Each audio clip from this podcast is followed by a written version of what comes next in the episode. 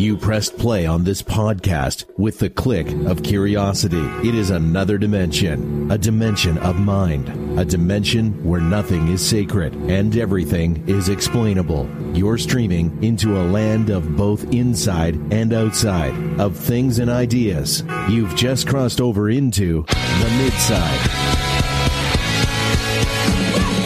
Welcome to the Midside, where we don't choose our motor vehicles based on how they affect the culture. I'm your host, Justin M. Lesneski, the hopeful bromantic, and I retroactively and proactively denounce anything anyone has ever said or will say on this show, especially about what I'm going to say right now because I don't want Alyssa Milano coming after me. Not because I'm afraid of her or anything, but can you just imagine if Alyssa Milano came after you? I don't think she would ever stop. I think she's kind of like that psycho ex girlfriend who you're like, it's over. Just just block me on everything and move on. But I, I don't think she would because right now her target is Elon Musk. And th- this was a tweet she sent recently. I gave back my Tesla. I bought the VW EV. I love it. I'm not sure how advertisers can buy space on Twitter, publicly traded companies' products being pushed in alignment with hate and white supremacy doesn't seem to be a winning business model. So, of course, Zuby replied and he spelled it out for everyone. Wait until you learn about the history of Volkswagen. Now, this is a prime example of farce for two reasons. One, this shows you how little people know and how empty their gestures and actions actually are because it's all surface level. So they're just doing immediately what feels good to them and they hope will make other people feel good in order to make themselves look better. I mean, you could have bought any other EV on the market and you buy a, a Volkswagen, not knowing the connection to the Nazis. Or here's the second thing that makes this farcical Alyssa Milano could know the connection here. And she intentionally used the phrase publicly traded company in order to make a point that you know this isn't related in the same way because when it was developed by the Nazis it wasn't publicly traded right? It was a private private company at that point. But I don't even think she's thought that far. I think the point is just she went from one trendy car to the other and then she wanted to sound cool and sound like she was fighting on the right side of things I mean, Elon Musk has never hid his beliefs. So why is it buying Twitter made it so that she had to give back her Tesla? Well, you know the answer to that question. It's all just to make herself seem better and more virtuous. And this whole thing, this whole tweet shows how little these people actually know and how they are contradicting themselves all the time. And to quote Dagny and Atlas. It shows why we never had to take any of it seriously.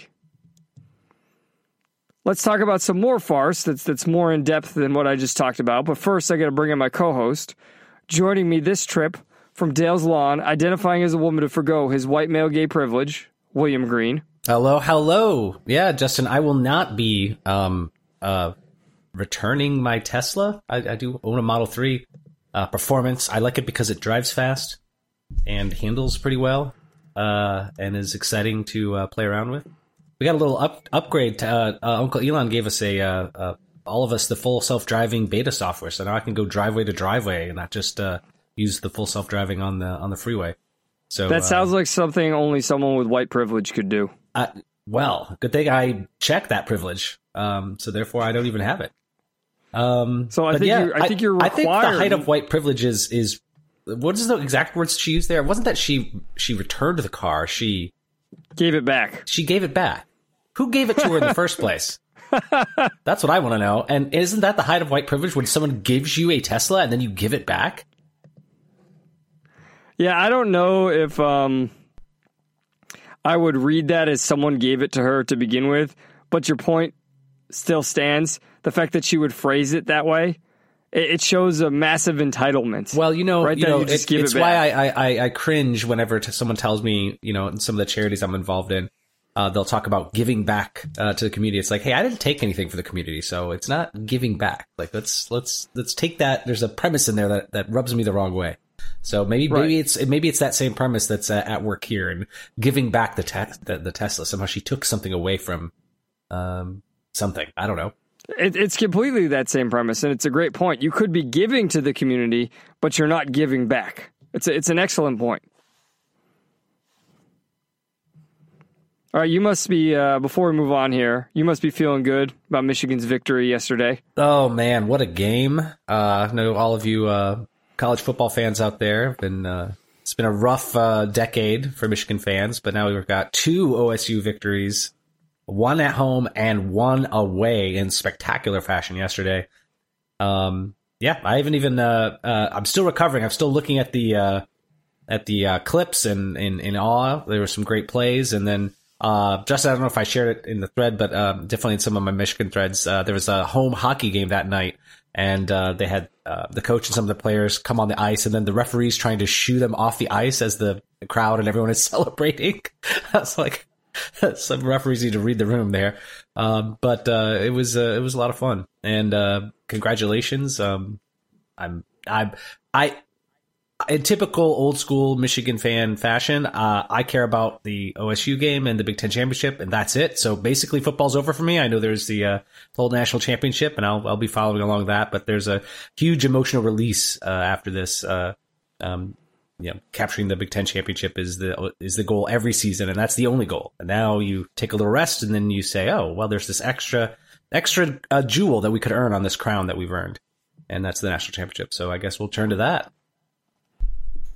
Well, congratulations. And you did not share it in our thread because uh, you were feeling very victorious and very celebratory.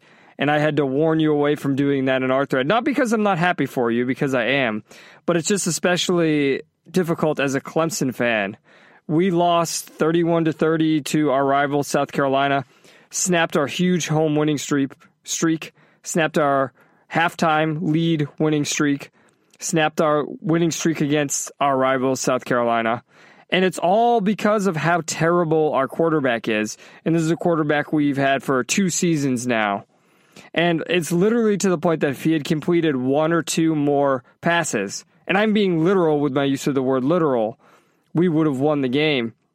And that is the toughest kind of losses for me to take, William. And that's when it's toughest for me to celebrate and be happy for other people because this isn't a team that's incapable of winning. They're perfectly capable of winning. They just have one or two major fundamental errors that shouldn't be made. It's not like it was major errors. Do you understand what I'm saying? Yeah, absolutely. And uh, yeah. it's it's it, that's what makes college, I think, for some difficult to watch or be a fan of, is because you know these are obviously younger players and there's more mistakes that are made. Um, but for me, I think it, uh, the reason I've always sort of invested a little more in college than than than uh, uh, NFL is because the stories are so much more raw and genuine. You get a lot more curation in the in the NFL, right? And here, I thought it was because you grew up a Detroit Lions fan. well, I guess that, that, that part of that abuse we can't we can't forget about that abuse. Um, but uh, part of it is probably that as well. But uh, because it's all it was all one note, one storyline from the, from uh, growing up a Lions fan. That's probably true. But uh, yeah. but there's, there's a lot of uh, a lot of uh, great spiritual energy to, to to connect with there and see that that kind of excellence and and that concentration that it takes to not make those mistakes and then uh, unfortunately that comes with the downside that you're discussing.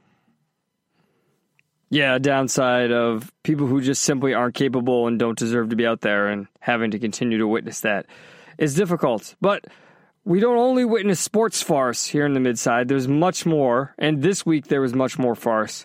So let's get into it in Life on the Midside. Does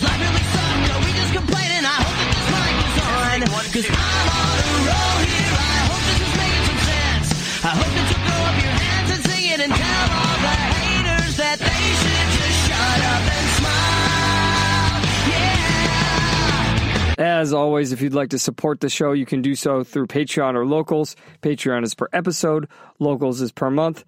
That's the slash Patreon or the midside.com slash locals. And if you were in the Discord right now, you would see that Midsider Lucid is also uh, supporting white supremacy and counteracting Alyssa Milano because he got a Model 3 yesterday. Also in the Discord is the year end awards nominations and voting. So get in the Discord, click on that link, and you can participate in the year end awards. We've only got a couple episodes left before we end this season by giving out the Peak Farce Awards for 2022. First story I want to talk about with you this week, William, is the massive surprise Disney pulled after we recorded last week. And it's they got rid of Bob Chapek, the CEO, and they brought back Bob Iger.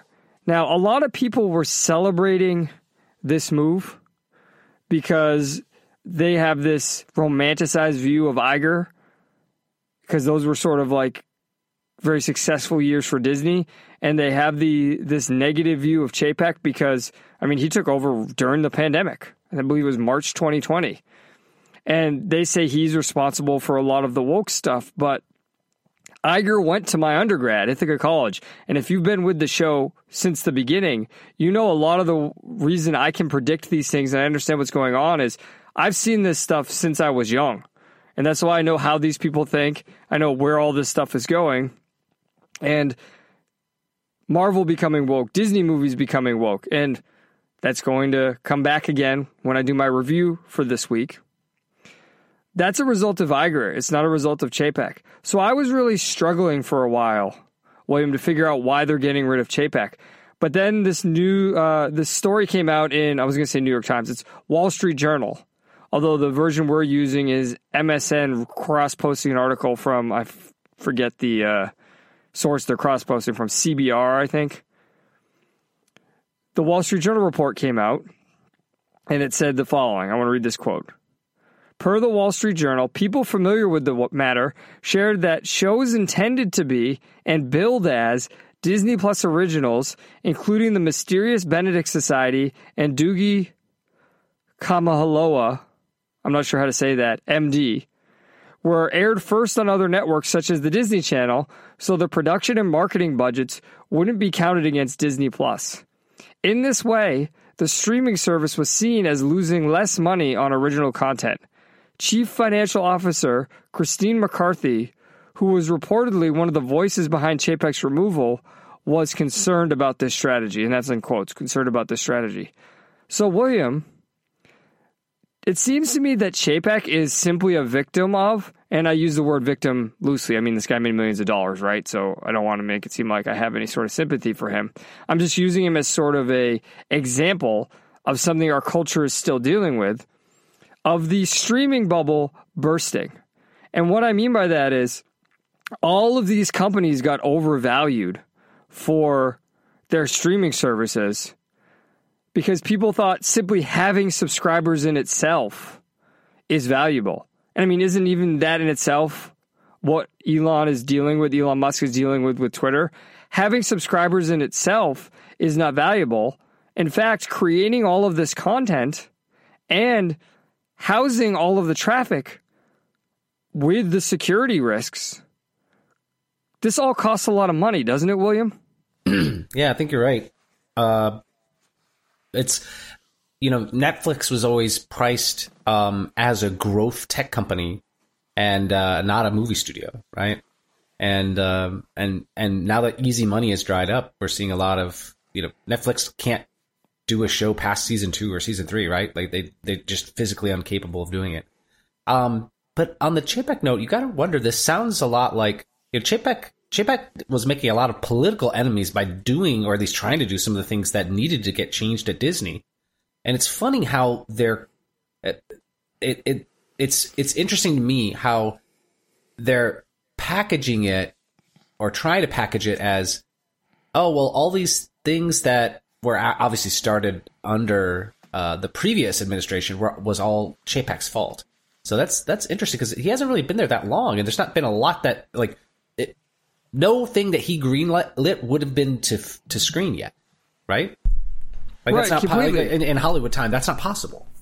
Right. The the way I think of it as it's how we always blame the current or praise the current economy on the current president. When really it's more the previous administration and not even just the president, right? The previous government, whoever was serving then, it's really them who caused it. And it's Yeah. the same thing here. Chapek was there from what, March 2020 to about November 2022. Mm-hmm. That's barely enough time for him to do anything except, as you said, cleaning up the messes that were there, right? I mean, think of what happened during his time. He had to respond to the pandemic and then respond to the controversy over the Don't Say Gay bill and deal with the fact that pass holders were bleeding the parks dry.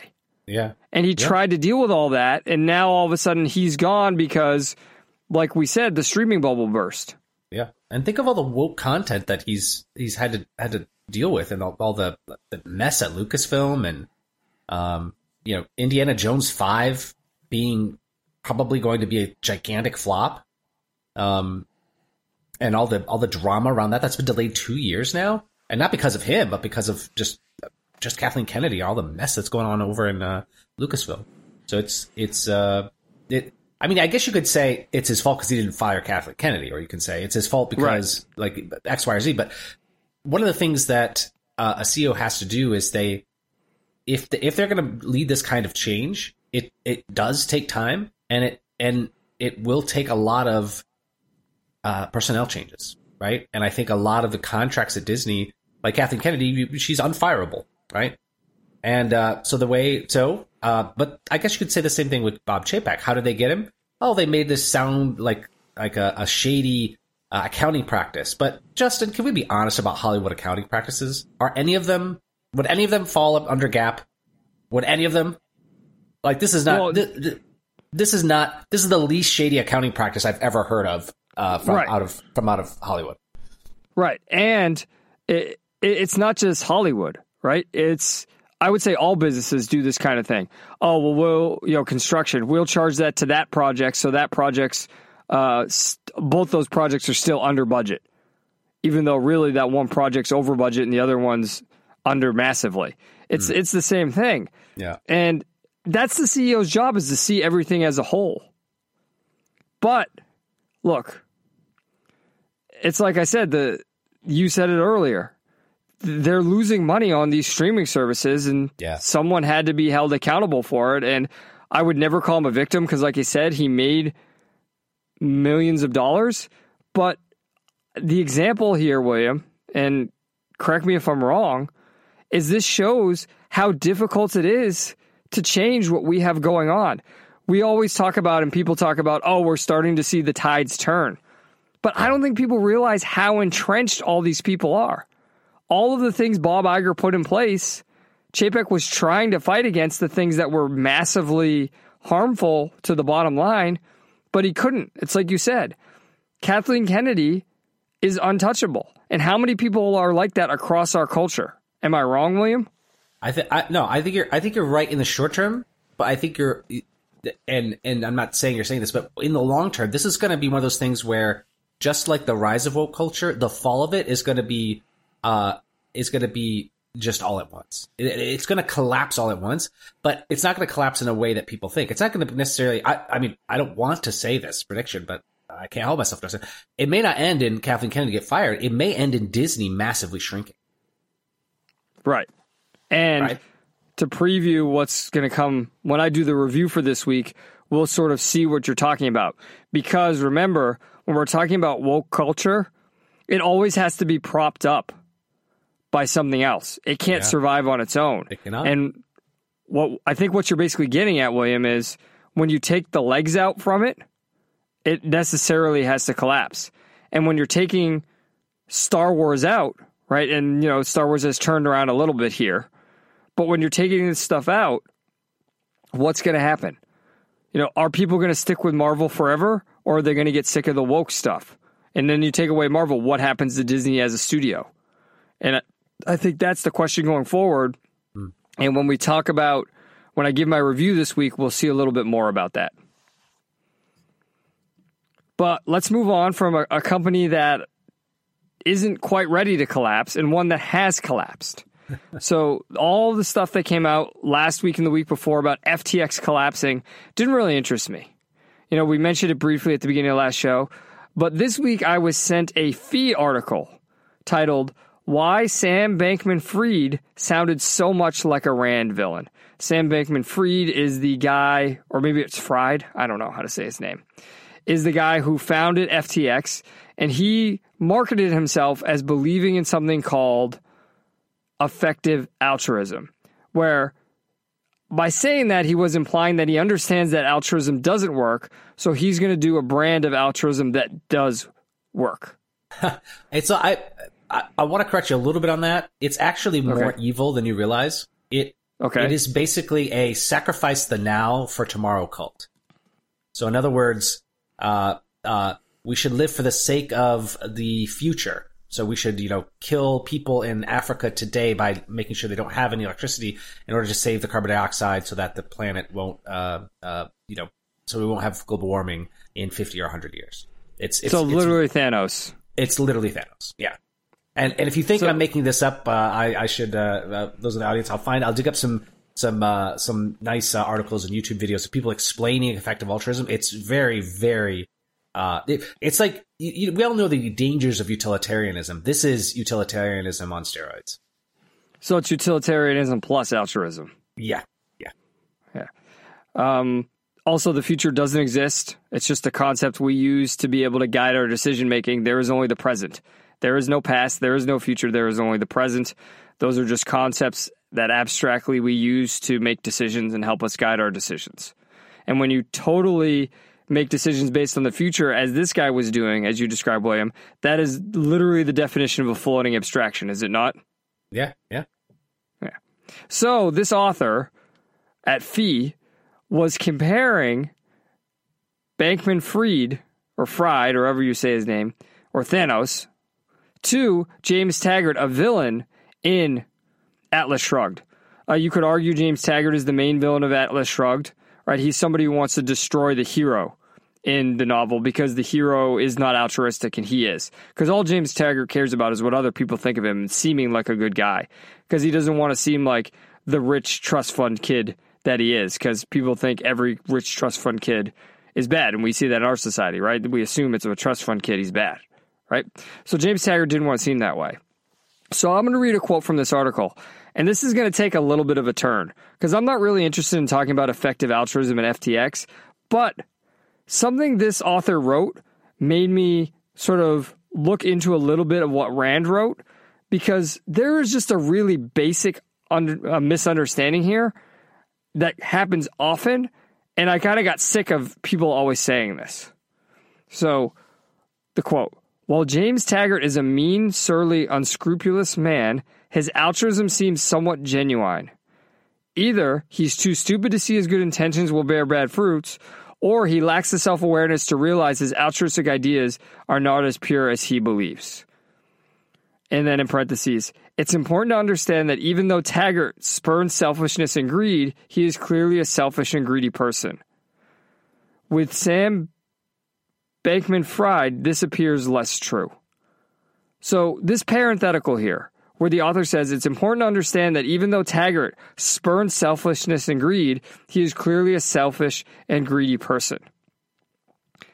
That completely misses the point of what Rand means by self, and it goes back to what the author was saying.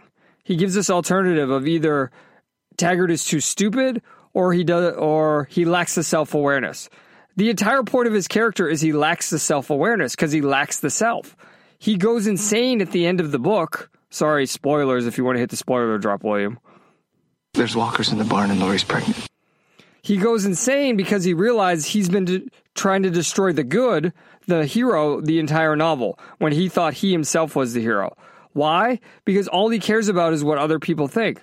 So, why then is the author here of this article equivocating between Taggart as selfish and the heroes as selfish when they're shown to be completely differently motivated?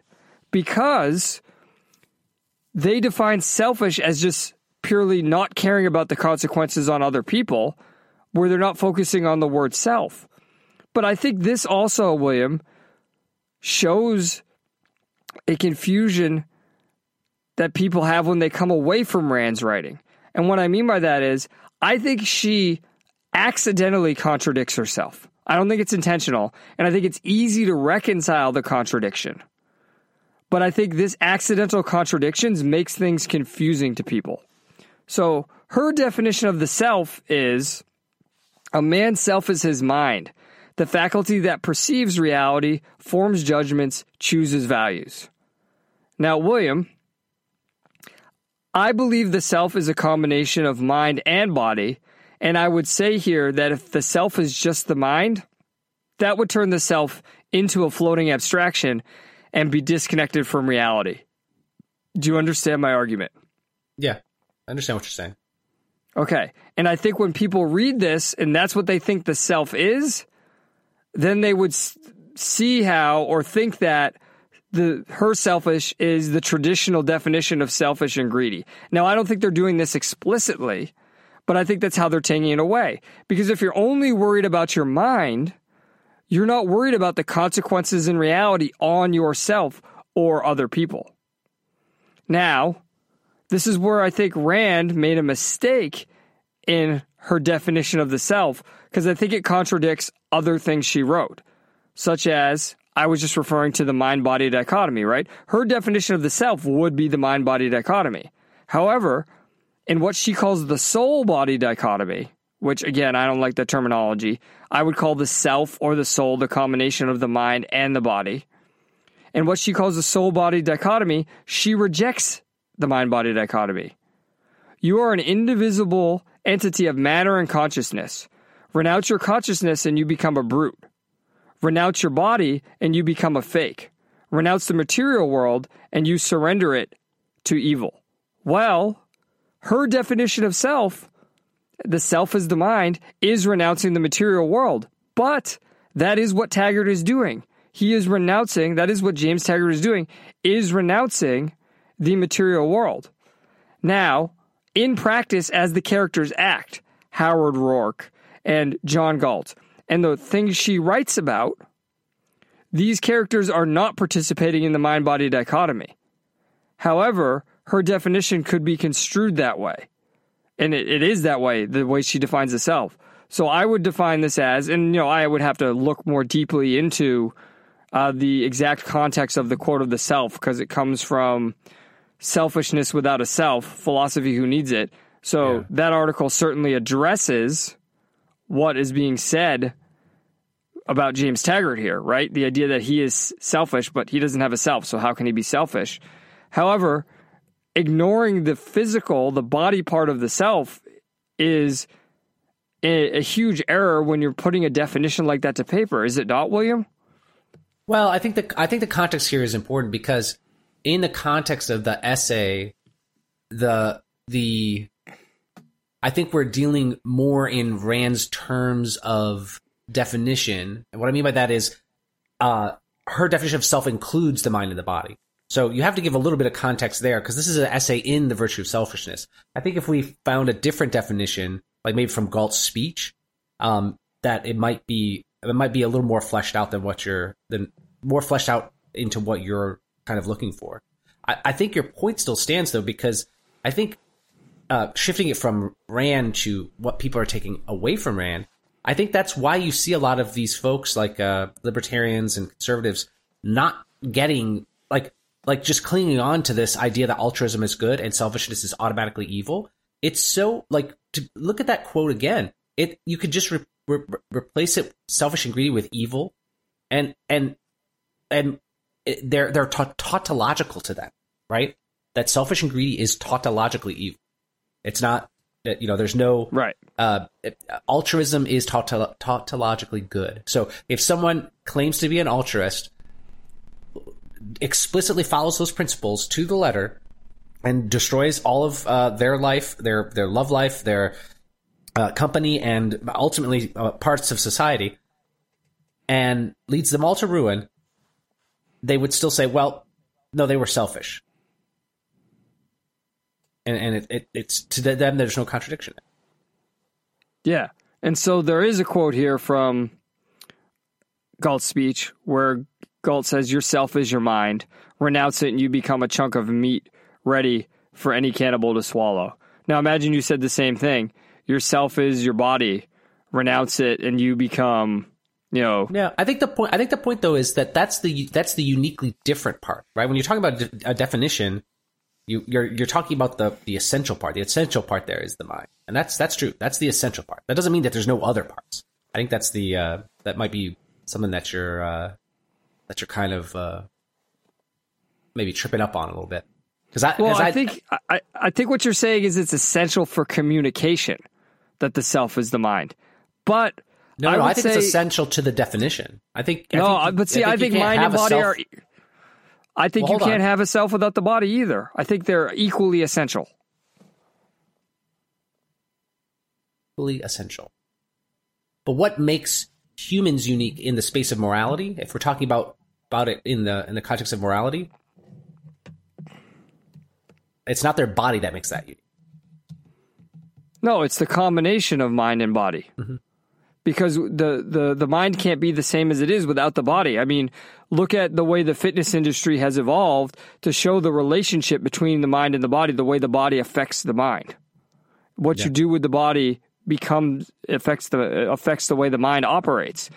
And the combination of those I- I- two things yeah, I think the that's self. yeah, I think that's the thing that that we're we're both pointing out and struggling to to touch is that in the definition of mind, we have to define our terms really, really, really well. My definition of mind includes the body. Like the mind can't be separated from the body. And I think that that premise that the mind is separate from the body, if you have that premise, these definitions are incomplete. But if you don't have that Right, premise, then these definitions are complete.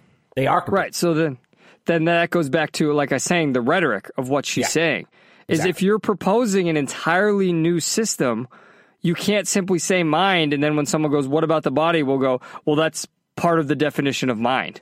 Right. So what's the definition of mind then? The f- entire functioning of the human body. Do you see what I'm saying? Like, how would we define mind then to to put the the word body in there?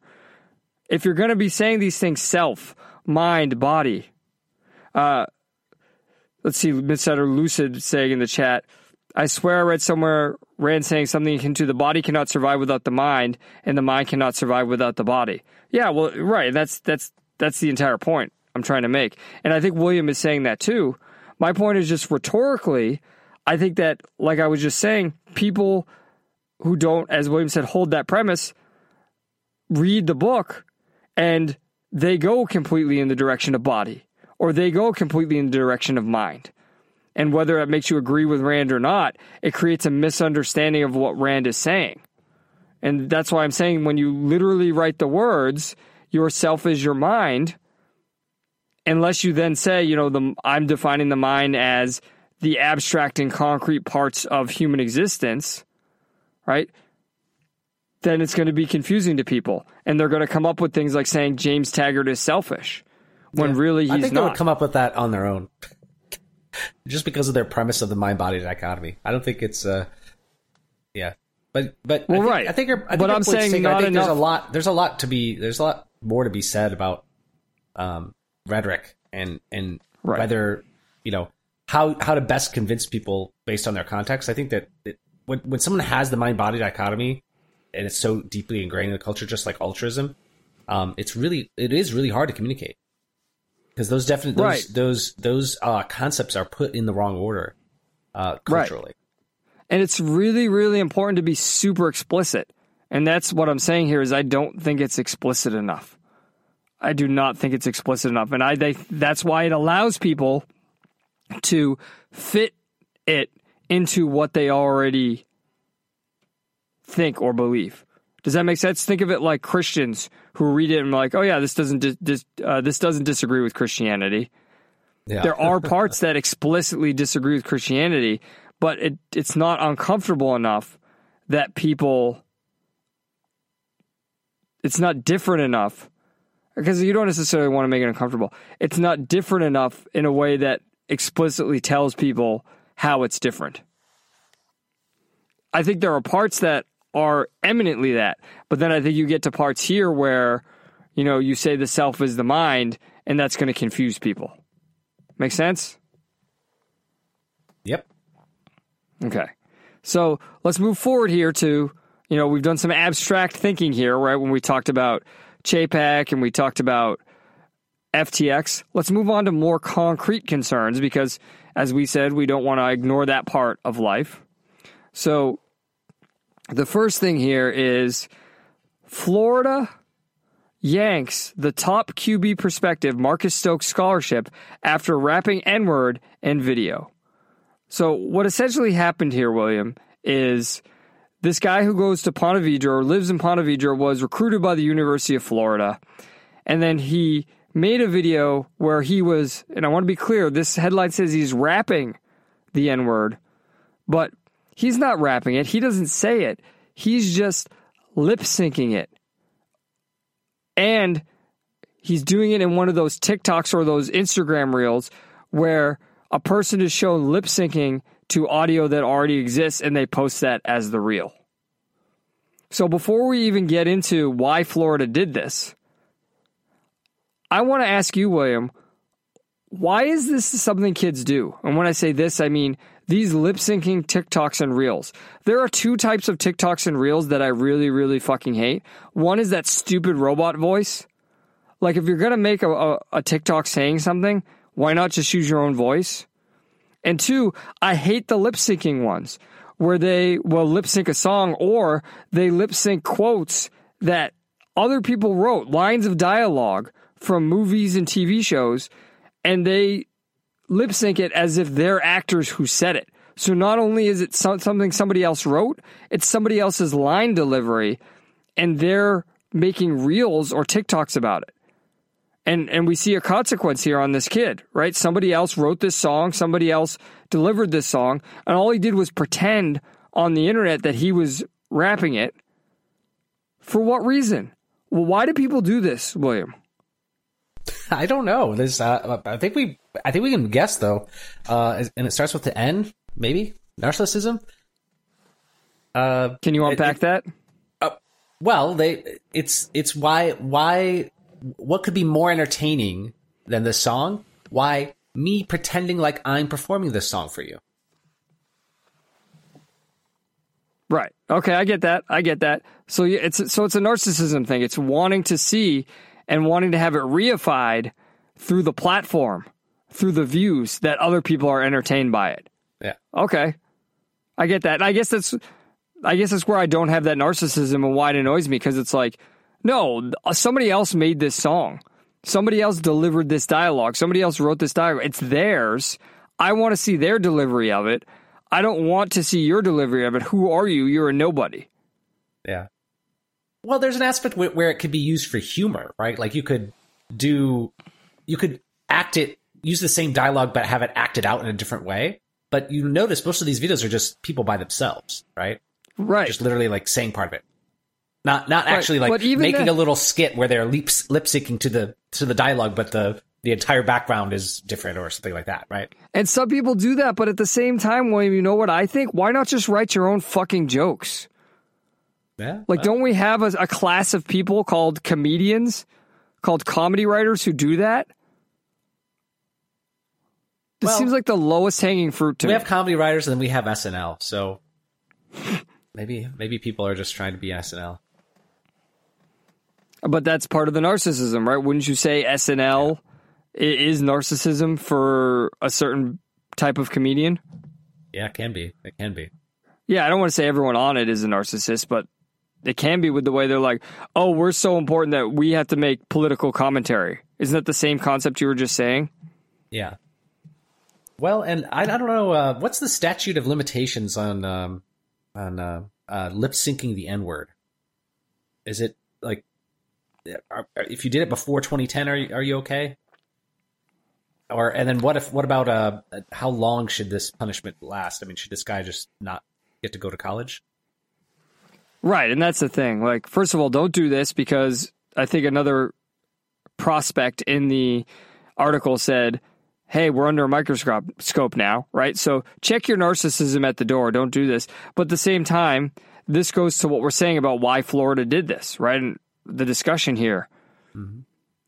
Should this be a punishable offense? And I don't really think it should, right? I mean, why do we release these songs and why do we have these songs out if we don't want people singing along to them? Do we really think he's never sung along to this song in his own car? Well, I said I said this to one of my I, I said this to one of my friends and uh, the more left leaning friend, and he kind of freaked out and was like, "What's what's it with white people and saying the n word?" And I was like, "What? What is this coming from? Like, why why this fixation on saying the n word? Just don't say it." I was like, I don't think he even said it. I think he lip synced to it. So I, don't know. That this might be a, a, a knee jerk reaction from from some folks that are kind of brought up in the left male milieu. Yeah, there's certainly a knee jerk reaction to it, but there's also a pragmatism on Florida's part here. The last sentence of the article says uh, the retraction of the scholarship came soon after Florida landed another top national prep quarterback recruit, California's Jaden Rashada. So, really, William, all we're doing by uh, reinforcing this woke stuff and this virtue signaling of canceling people is we're giving people an easy way to rationalize cutting off their contracts or cutting off their commitments. Hmm. Kind of Florida, It sounds like what they did to Chapek. Uh, it, it, it is the same thing as to what they did to Chapek. So what my, what I'm positing here is we have two classes of people, right? We have the class of people who are the true believers, but then we have the class of people who are using that to their advantage to get ahead. Now, in the case of Florida here, I think they're just trying to build the best football team. In the case of Chapek, they're trying to build the most social justice corporation possible. But it's still the same thing. These are just auspices for getting rid of people. This kid, I can't find the stats. I had found them. He did not have a good senior season. And then they recruited another quarterback, although I would say, after having dealing with DJ Uiagalelei for Clemson for two years, uh, a California quarterback's not going to be as good as you think it, he is, Florida. But they got another one, and then they said, hey, this guy who's not doing too well, we need to get rid of him. Oh, look at this. He's doing a lip sync video rapping the N word. Let's get rid of him. Do you see my argument, William? Yeah, it's a little too convenient. Right. So we need to be careful a, with what we're posting, but B, with what we're letting people get away with here. Well, look what we're letting Florida get away with here. And this kid's life, like you said, William, is how far down does this go for this kid's life? I would venture he's going to get a starting job somewhere in college and get a scholarship somewhere in college. He just, you know, would he have ever made the pros? I don't know, but this hurts his ability, you know, to be in a major program. So. And then the final thing I wanted to share is something that I think is quite insidious and it's demonstrative of uh, the left's perspective as far as how they see people, how they see citizens, how they see voters. And this is something you sent, William. It was the press secretary for Joe Biden tweeting out this past week because remember, we just had Thanksgiving, talking points for your Thanksgiving family interactions, your Thanksgiving family functions. This is the tweet. It's hard to quit talking politics cold turkey, even at Thanksgiving. Get it? Uh, I said the get it part. Talk to your family from across the aisle and across your dinner table with this cheat sheet. And this cheat sheet is talking points. And I call these, William, I call these turkey talking points because if you think these are good tur- talking points and if you actually use them, you're a turkey. Because you are just doing what you're told and you're inevitably going to get your head cut off and you're going to get served for dinner. Because this is absolutely ridiculous. The idea, William, that they think, and I'm not really interested in like reading, you know, their their propaganda? But the idea that on this list, it's called President Biden's top accomplishments for chatting with your uncle at tech Thanksgiving. And it's a bunch of high level topics and then under those pieces of evidence. Right? And I'm not really interested in going into each one, but the fact that they have the audacity of using Twitter to put out talking points for the average person, they are literally trying to control your speech at dinner. They're trying to control your thoughts in your private family homes. Justin, if the, if this someone has to do a graphic, I'm sure it's already been done of like you know they have the NPC update meme and just have this uh this graphic as the NPC update. I mean, this is this is this is the NPC update, and like it's uh, just I know you don't want to get into details, but I cannot help myself just cursorily the internal contradictions.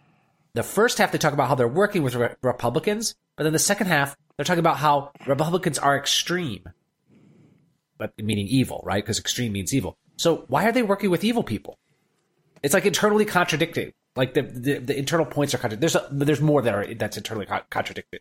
But that's just, just that's just the surface level. It's internally co- contradicted. We worked with Republicans to rebuild America's infrastructure. Meanwhile, Republicans are in Congress are extreme. They forgot the extra two X's, but it's just uh, it's internally contradictory. Uh, yes, you, you, you here's your NPC update, your non-playable character update. This is the talking points you must speak. Um, and then I don't know. I, are you just supposed to repeat these? Like if anyone brings any facts to contradict you, like like you know, like gas prices are down by a dollar thirty-five since June. Who the fuck cares? Right? Like it's still like what six dollars a gallon here in California. oh, but it's down a dollar thirty-five. It's no longer eight bucks an hour, uh, eight bucks a gallon. So we must be good. It must be good. Yeah, they don't want you to have any sort of thoughts or anything like that. And the reason I don't want to go into like how this is internally contradictory and all the different points about inflation and big pharma and infrastructure and all of those things is because the exact points don't matter. Because yeah. it's what you said. They don't want you to read this and think about it critically. They just want you to think of, oh, if my, my uncle brings up inflation, this is what I'm going to say. If my uncle brings up infrastructure, this is what I'm going to say. If my uncle brings up all the things that have happened bad in the world, this is what I'm going to say. If he brings up gun control, this is what I'm going to say. They literally are just trying to turn you into, like you said, an NPC, an agent of the party. It's not about you being an individual having your own experiences and opinions. Because look, everyone's family is different, right? You can't just say these things. It's not a press conference. She's the press secretary who released this, and she's acting like you're having a press conference with your family. You don't have press conferences with your family. Today, Here's today's daily briefing. I'd see Justin coming out with a notebook. I mean, if you do, I would suggest to you that there is something wrong with your family. Because yeah. inherently, the dynamic between the press and whoever they're covering is combative. Because the press is trying to, especially in our current culture, reveal some underlying hidden truth. And if you feel like you have to hide things from your family and you can't be honest and open with them, well, then that's a problem in itself. And that's what they're treating this as. So the contradiction you're talking about, William, is actually in the very concept here. It's this idea that we're trying to make things better by giving you talking points about how things are good and we're going to fix things. But really, all this is going to do is make things more divisive because there's no real conversation going on here. You're just spitting points at each other.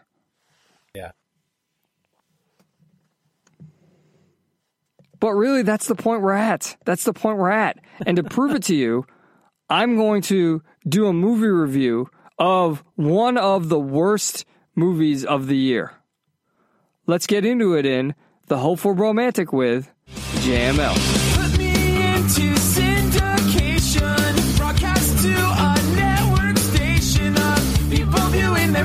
episodes. I can't find a new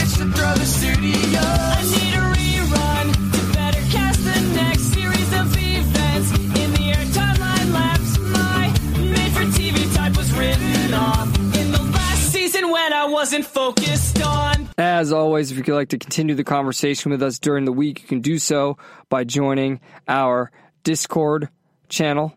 Just go to midside.com midside.com slash podcast, click on any episode link, and in there, there will be a link to have your Discord join code.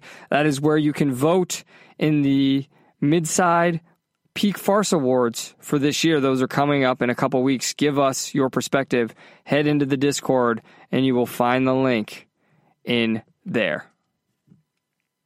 This week, William, I saw Strange World, the new Disney animated movie. Do you remember what you said for trailer takedown for this movie? I believe I tackled it. Do you know why? Um, I think it was because I couldn't figure out exactly what it was, and it seemed a little bit generic.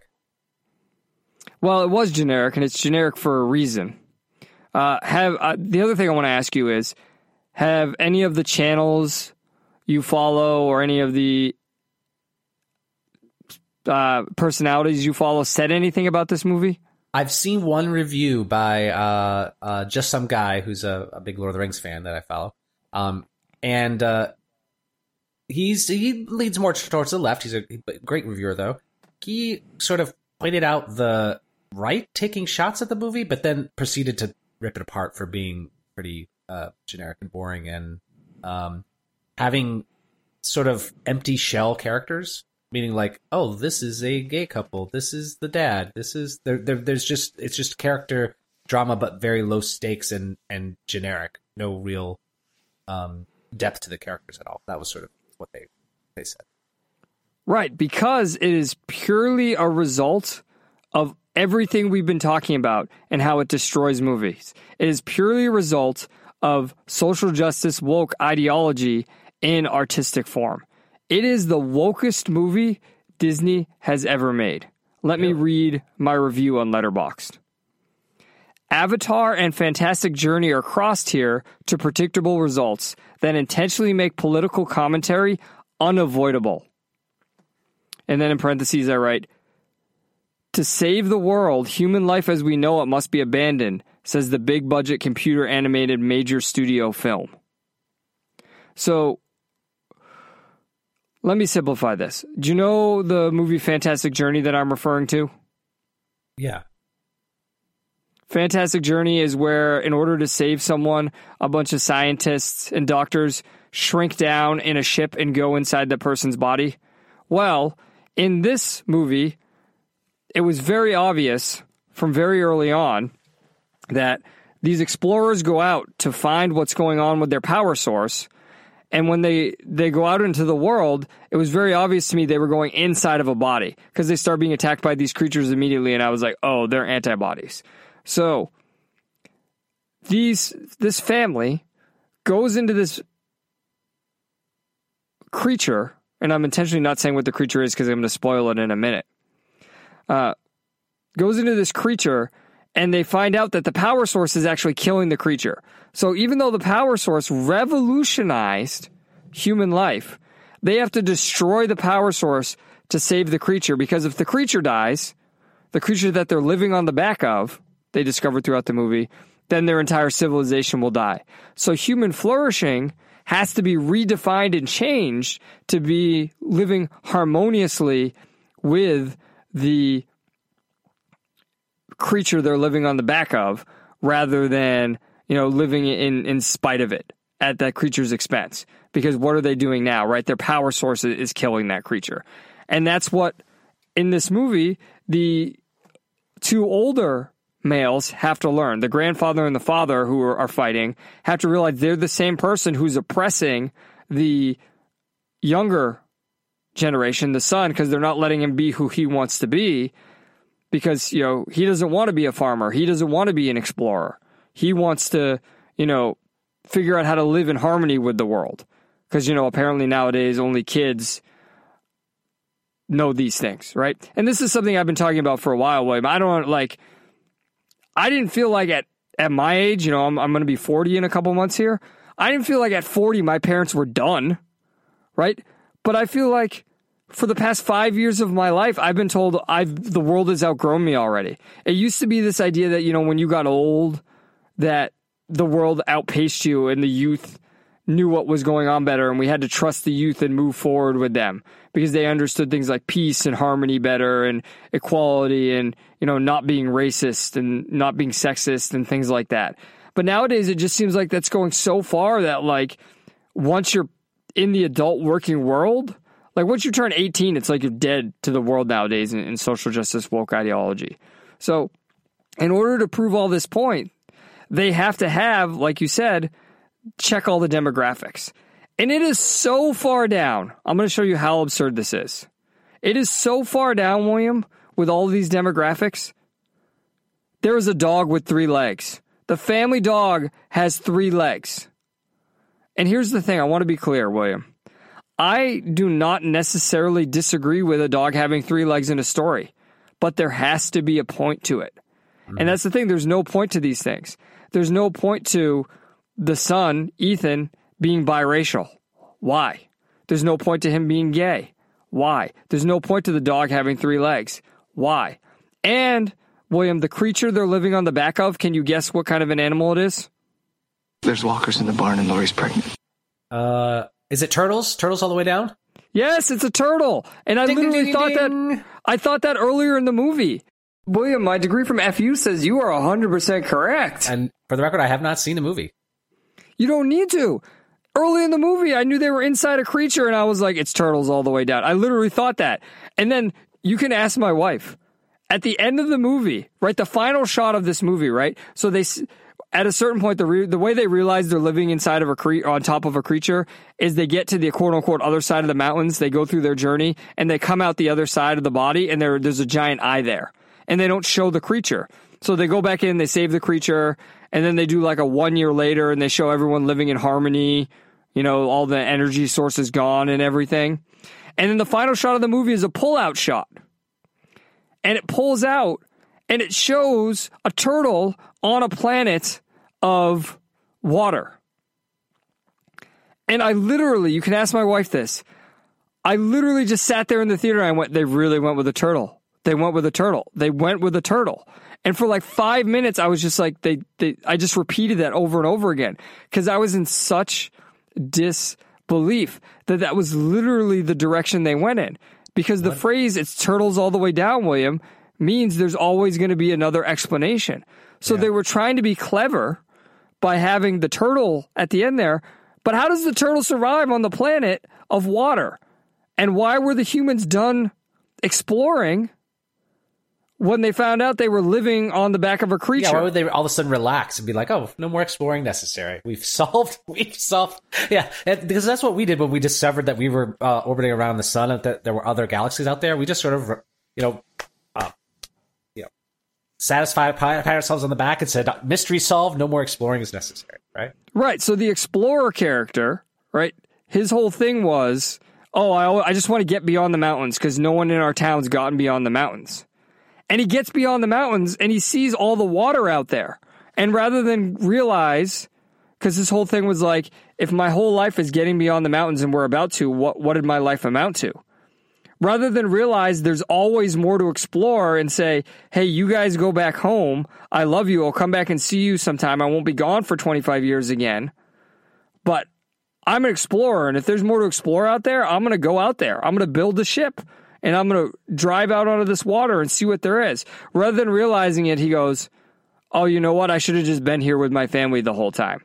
So again, human life and human ingenuity is bad and all we have to do is make our life less in order to live in harmony with a giant turtle. That's what this movie was. Wow. Inspiring. Now they would say I'm oversimplifying it, Inspiring. So there's only I, one. So the other the other thing that uh, that uh, other rumblings I heard is that the they were saying this was a flop before even the opening weekend, or well, because it was open to Thanksgiving because Disney didn't market this at all, at all. Most people didn't even see a preview for it. I, we did it on Trailer Takedown, but most of the people who go to the theaters regularly uh, didn't see a preview for it until like maybe last week or the week before. So this this has not been marketed at all. Um, so it's gonna it, it maybe Disney tested this with some test audiences and saw that it was terrible and decided to just release it over Thanksgiving and hope for the best. Well, I, I think that's probably on par, and I think this is probably more of you know why they got rid of Chapek, right? Again, this is this is not something Chapek would have been involved in. This would have been started before he was involved. It takes years to make an animated movie. And as I said in my review, it's impossible to not have a political reaction to this movie. It simply is impossible. They they are shoving it in your face. I mean, there's literally a point in the movie where the, the dad and the grandfather are playing a Settlers of Catan type game with the son, Ethan. And they keep asking who the bad guy is. And Ethan says, There is no bad guy. That's the point. The point is you have to, the, the point of the game is you have to learn to live in harmony and create the best society possible. That's how you win the game. And, you know, to which I lean to my wife and I go, That's the theme. And, but the grandfather says, That's just bad storytelling. And look, the whole movie opens with like the grandfather is the traditional like hero. Like, this is, um, I forget his, his name. Oh, yeah, Jaeger Clade. That's his name.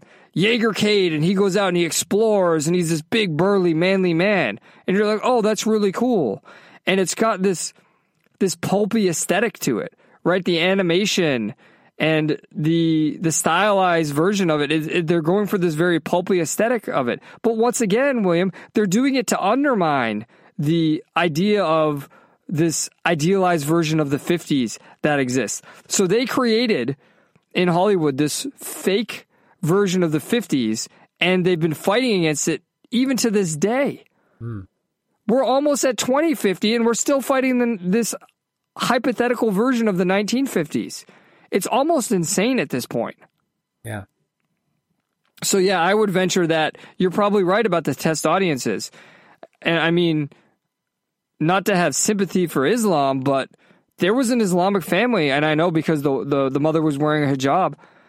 When the whole early stuff about the, the you know the teens who are gay came up, they got up and left the theater.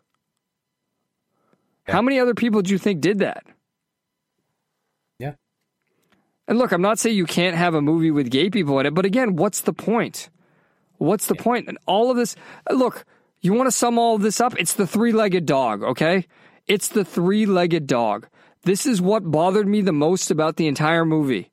Why the fuck did the dog need to have three legs? And you know, I said this to some people.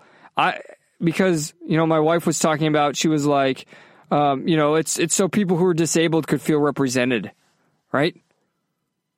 And I, I said, I said to her, if I ever identify with a dog, P, oh, sorry, if I ever identify with the dog, kill me or kill the dog, because one of us needs to be put out of our misery. Why, William? Why does the dog have three legs? It can only be for representation, can sounds it? Like a, sounds like an existential, like uh, philosophy 101 question. Why does the dog have three legs? But that's my point. like, why do it? Why? Some ancient why? Confucian scholar wrote several essays on this. I'm sure. But that's the point, isn't it? Why, when you're making the movie at any point, you're like, we need to make this dog have three legs? I I don't know. I it, it's it's how many three how many people have three legs? How many people are going to? How many people? Wait, uh, let's let's get this representation geometry correct. So this would be furries who have three legs. No, it's really people who own a disabled pet. Oh, is what okay. it is. All right, people who own a disabled pet. Really? Because I, th- I think the fear. I think we should not exclude furries with three legs. Okay. So we'll Um, include both of those. Well, we'll include both of those. Okay, how large of a percent of three hundred and you know sixty million people? How, what percent do you think uh, we're talking about? Is it is it one percent? Uh, that's than actually, trans? I would, More than I would say fewer. I would say fewer. okay. Oh well, I don't know. but that's I- the it- point. It can only be for representation, right? Well, then maybe I, I don't know. It can't be for storytelling. It can't be for character building. It can't be for plot. You could have literally done this movie without the dog, and it would have been the same movie. Like there was no purpose to even having kids. a dog. From what you're describing, you could have done it without the gay kids. Yeah, the kid didn't need to be gay. Now, I can make an argument that the kid needed to be gay because it's, you know, the whole idea is the societal norms are bad. And, but here's what doesn't make sense, right? Here's what doesn't make sense, right? If I'm going to integrate that, right? Okay, the societal norms are bad and the older generation won't let the younger generation, live and do what it wants, right? But the dad's accepting, right? At the beginning of the movie, they have the whole dad embarrasses his son by being like, "Oh, this is who you're into." Like you know how they've done that before with the boy, like Yeah. making the boy try to talk to the girl. They've done that a million times. They do that except that it's two two boys. Okay, fine. But then the grandfather meets the son, the son, the grandson, and when he's talking to him, he's like, "Oh, is there anyone you're interested in? Any sweethearts?" And he casually just drops, "Oh yeah, there's this boy I'm really into." And the grandfather, who's been gone from society for 25 years, doesn't skip a beat. so they have this messed up perspective about the world and seeing, you know, where's the bad guy, and they don't know how to live in the- harmony. the- that gets back to the, the the thing we've talked about before. Uh, the the sort of like neoclassicism of this woke religion. Um, you know, just like everything uh, evil is uh, selfish I- and greedy, uh, everything good means you're tolerant. So, like, if this character is good, then it doesn't matter. It doesn't matter that it would be ahistorical or even like not even make any sense in terms of cause and effect or cultural progression or anything. Of course, that that person would be accepted because that person is good. Uh, In this Right. crazy wor- world of of classicism, uh, sort of storytelling of this woke storytelling, um, the indicator uh, that the character is evil is if they were intolerant, right? Because that's an irredeemable quality. That would be your foreshadowing, right? That would be how you Right. would foreshadow a character to be evil, is that they would be intolerant of that. Right. So they're not bad. The grandfather's not bad in this movie because again, nobody's bad in this movie because they said there are no villains. Even the, the the leader of the society who was leading this expedition to save the the energy source, she's not bad. They're all just ignorant because they don't realize that they're living inside of a creature. And Ethan's the only one, the kid's the only one who can realize it. And once he teaches them, they all switch to protecting the creature. So none of them are evil because they're just ignorant. They're not intolerant. But that's the entire point, William. Isn't it supposed to be ignorance that leads to intolerance? So isn't it really being intolerant of the creature they're living inside of? So if you really wanted to show the grandfather properly, wouldn't he also be intolerant or have some sort of a reaction to what Ethan said? Yeah. I mean, look, look It's here's the thing. checkbox- Here's the, it's checkbox inclusion, is what it is, Right. right? and that's why it, it ends up a generic movie. It's checkbox inclusion because we don't look at the reality of being gay, right? Sorry, William. I don't know if this offends you, but the reality of being gay is you are in the lower percentage of the population. The majority of people are not gay. It, they you. can't be. Society would fall apart. There would be no human race anymore. So Well, this is why I identify as a woman, so I can be in the, in the majority. Right. So statistically, the grandfather wouldn't be unblinking about this. He would have some sort of a reaction. It makes no sense. Now they're going to come back and say this is a kid movie and we're trying to make this so kids accept this kind of thing. And that's the problem. This is message fiction. This is a propaganda piece. Yeah. This is one of the worst movies of the year.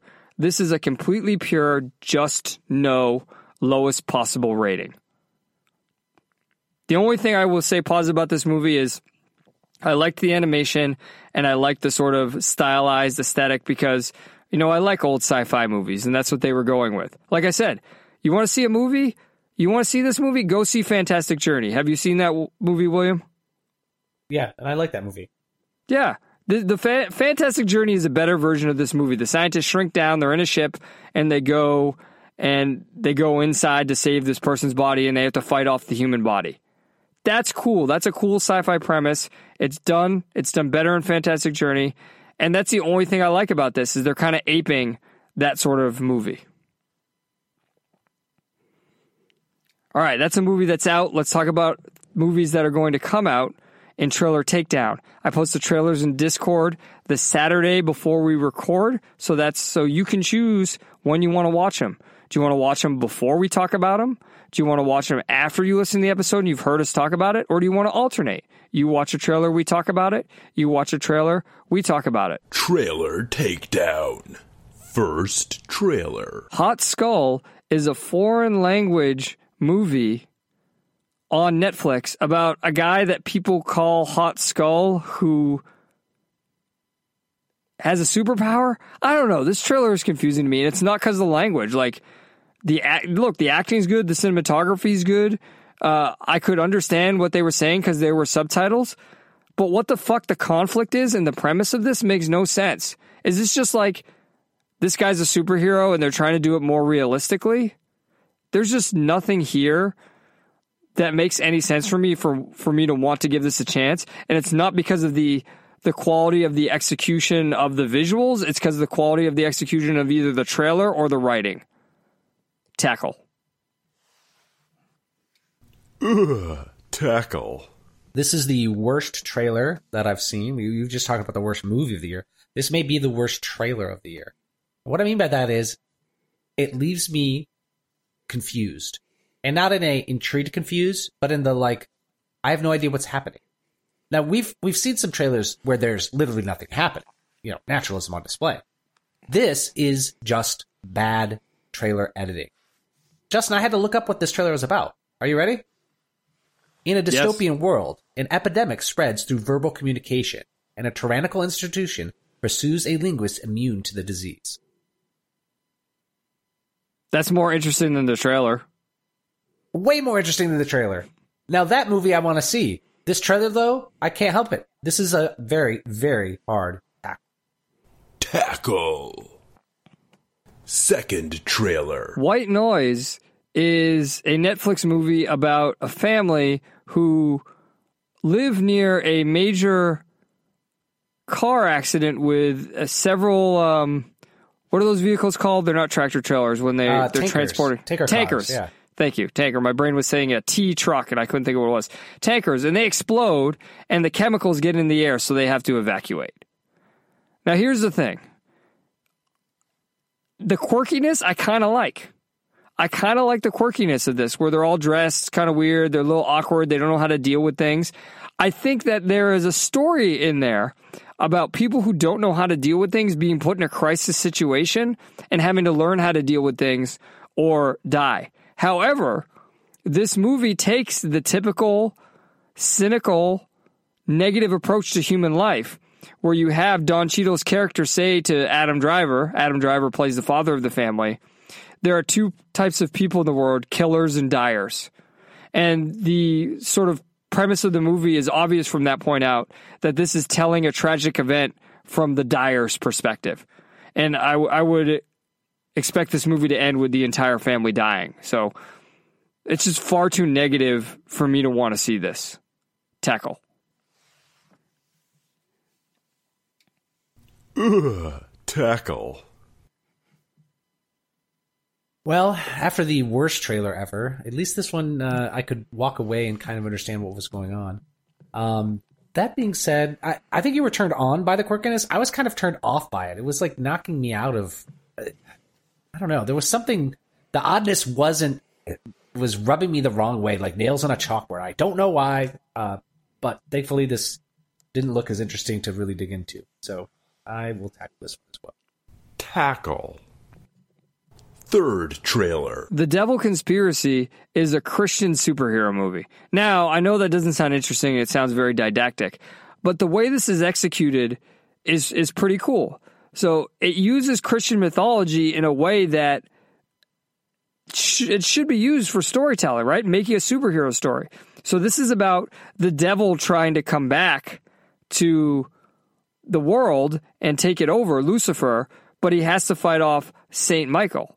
But because they're so ancient and this is the modern age, they both need vehicles or hosts to inhabit in order to fight this battle again. So the devil needs to take over someone and St. Michael needs to take over someone. And through the trailer, we see these characters being taken over and you know it's going to culminate in a fight. And look, it honestly, it looks like a superhero movie. They were just like, let's use a different mythology. And, and you know what? This looks kind of cool to me. I'm going to say it. Hug. Hug. Oh man, this is hard because it looks it looks all right, but I don't know. I, the the the using the Christian mythology thing, it I think it plays better in some of the other like I think of like how how the mythology works with like vampires or or like something like Buffy or um um even like Dracula or things like that. It, it works. It tends to work a little better in those things. Like. I'm thinking like Castlevania, the Netflix series. That being said, I don't know. I'm, I'm kind of I'm kind of sitting on the fence. This, this is the definition for me of Netflix and Hug. Netflix and Hug. Final trailer. Inside stars Willem Dafoe as an art thief who breaks into, I guess, like a, a house or something. I'm not. It's not clear where he breaks in. It's like a high rise in the city, and his heist fails, and then he's trapped inside and he's dying because he can't get out. Here is my basic problem with this premise. I like Willem Dafoe. I like the idea that he's trapped and he's trying to escape, and you want me to want him to escape. I am not going to want to watch someone who broke into a building to steal everything inside of it get out. I want them to either find him and arrest him or I want him to die. It's the same problem I had with Dexter, where after a few seasons I watched, no, it was the first season. So the first season I watched it, I was like, okay, I get this. You, you don't want me to cheer for the Bruce Willis, you know, smart mouth cop. You want me to cheer for the serial killer. I get it. But then at the beginning of the second season, he gets into a car accident on his own and he, the car flips. And it's all like, oh, I got to get out of here before someone catches me. And I was like, but I want you to be caught. You're a serial killer. And then I was just out because I was like, I can't like keep watching this because it's like, why am I going to follow a protagonist and support a protagonist who's obviously bad. It's the same thing here. As good as the actor is, as interesting as the premise could be, to make it so it's about someone who's an art thief stealing the art and then essentially getting caught and his own moral depravity is catching up on him. If you were making this about him being punished, I mean, I get it, but I wouldn't want to watch a movie of like somebody being punished for two hours. Like, that's not interesting to me either. So, just the way this was approached and the way they designed the protagonist, it's just poorly done. Tackle. Tackle. Yeah, this looks like it's going to be overwrought and overacted and just super pretentious. So I'm going to tackle. Tackle. All right, that brings us to the episode end of the episode. What did we learn this trip, William? I learned that we may have discovered both the worst movie and worst trailer of the year. Justin, what did you learn? Well, I'll first say that that's not the worst movie of the year because there was a movie on Hulu about uh, a guy who kidnapped women in order to sell their flesh to rich people as a delicacy. So that took the social justice thing and turned it into a horror movie uh, it just used the angle of sexual assault and the patriarchy and white privilege together. And that was, uh, believe it or not, less well executed and more grating than Strange World was. So not not the um, not the worst movie of the year, but close, very very close. Uh, I learned that if you do not see the way the left is treating you, and I would even say both political parties, with the way they're giving you these talking points and using social media, not as explicitly as the press secretary did, but as implicitly to turn you into an NPC, then you're a turkey. I want to thank all of you non turkeys for listening to the show. I appreciate it. If it wasn't for you, I would just feel like a crazy person yelling the word turkey or I can't believe they went with the turtle into the corner of my closet. But for you listening, I feel a little bit less crazy. If you want to support the show, you can go to the midside.com slash store and buy some merch. You go midside.com slash podcast and join our Discord and vote in the year end awards, the Peak Farce Awards, which are coming soon. Or you can support us on Patreon or locals, the midside.com slash Patreon, the midside.com slash locals. Patreon is per episode, locals is per month. That's how we keep the lights on. And if you want to grow the show, Tell a female friend. This concludes your journey into the midside. I'm Justin Emlesneski reminding you that if things get tough, take a step back and witness the farce. But let's let's take the heteronormative approach here.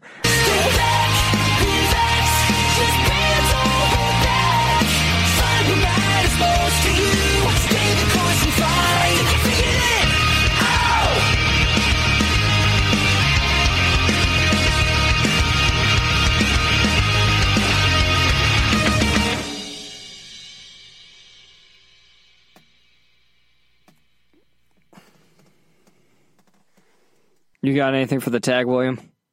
No. All right, we're out.